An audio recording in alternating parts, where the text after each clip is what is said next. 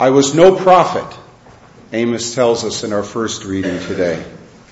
I was a shepherd and a dresser of sycamores, but the Lord took me from following the flock.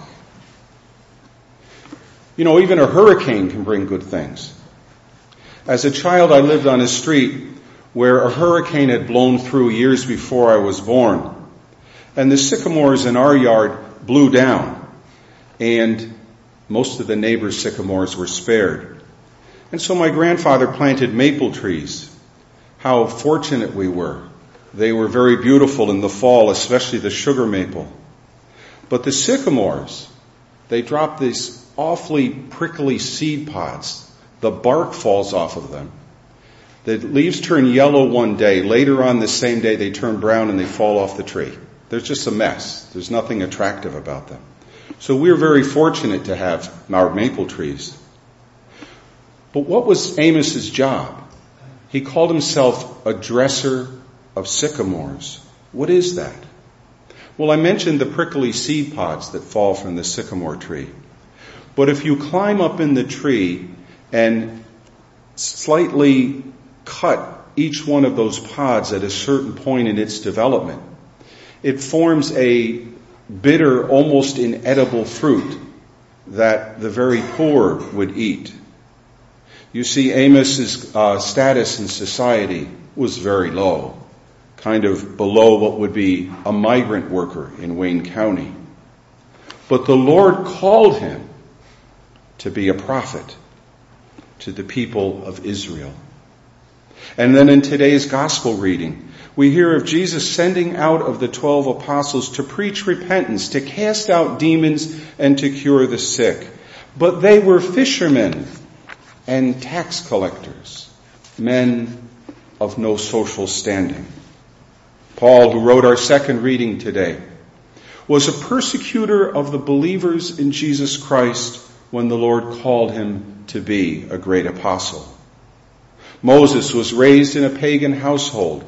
He killed an Egyptian overseer. He fled into the desert and became a shepherd. And he was probably a stutterer, for he called himself slow of speech.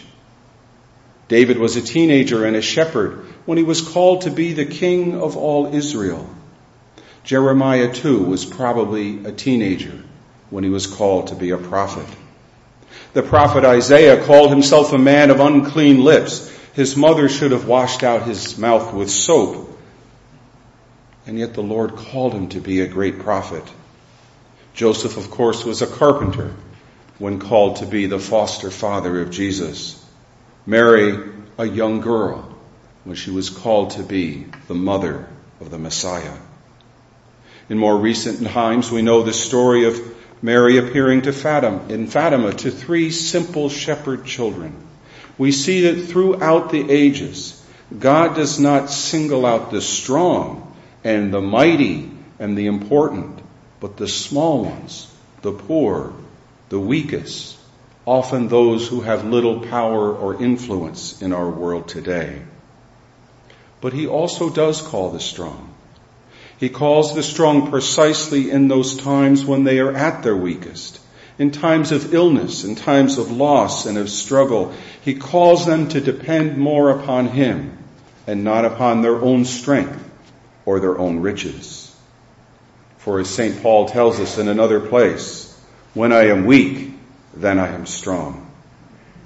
The example of so many biblical characters and of so many saints throughout the ages teaches us on many levels. The first is on the level of call or vocation. God has a special call for each one of you.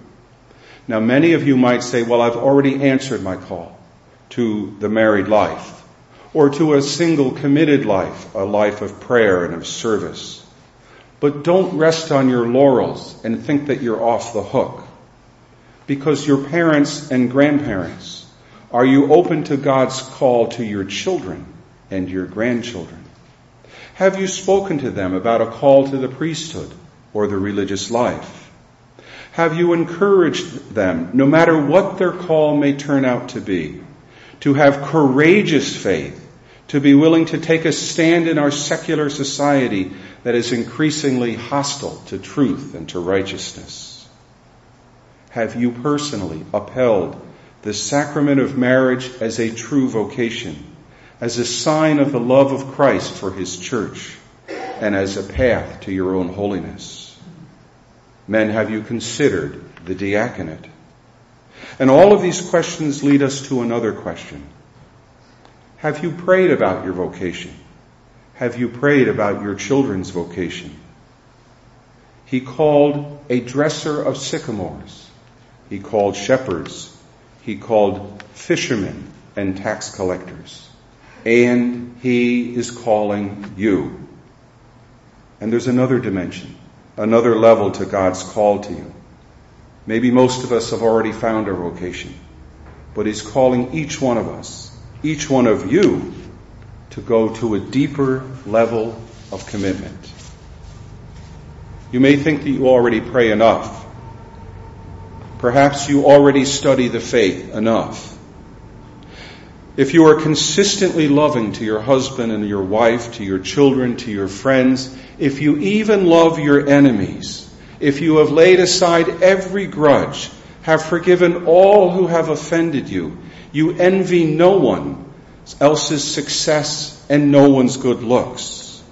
If you already give of your free time in service to others, if you believe all that Christ has taught without doubt or hesitation, if you have repented of every sin, if you have never have thoughts of revenge, never have an impure desire, if you are consistently honest in all of your dealings, never take the Lord's name in vain, and always keep the Sabbath day holy, then you don't need to listen to me anymore.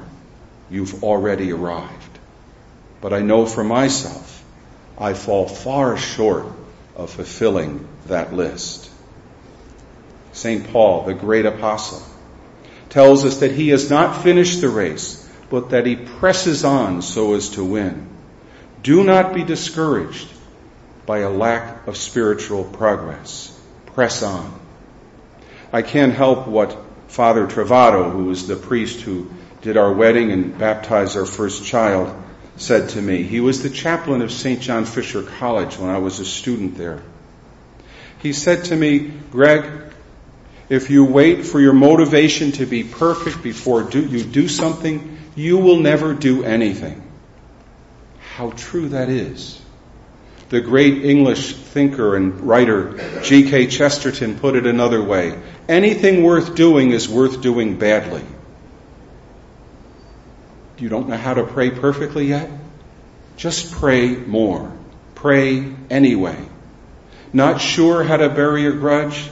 Ask the Lord for help. Not sure how to grow in the faith? Press on. How easy it would have been for the prophet Amos to say, No way, not me, Lord. I'm an ignorant man. Go and talk to the king and to the priest. How easy it would have been for the apostles to say, Hey, we're just fishermen. We even smell bad. How can we go out and become apostles? Come on. But God chooses the weak to shame the strong. And He is choosing you. He is choosing you. And I give you a challenge today with what I personally think is the most difficult challenge that the Lord Jesus has given us. More difficult than that of loving our enemy. Jesus tells us, You are the light of the world. You are the light of the world. Today, right now, Start shining, for you are the light of the world. You have been called to be light in an ever darkening world. Let your light shine. Let your light shine. Let your light shine.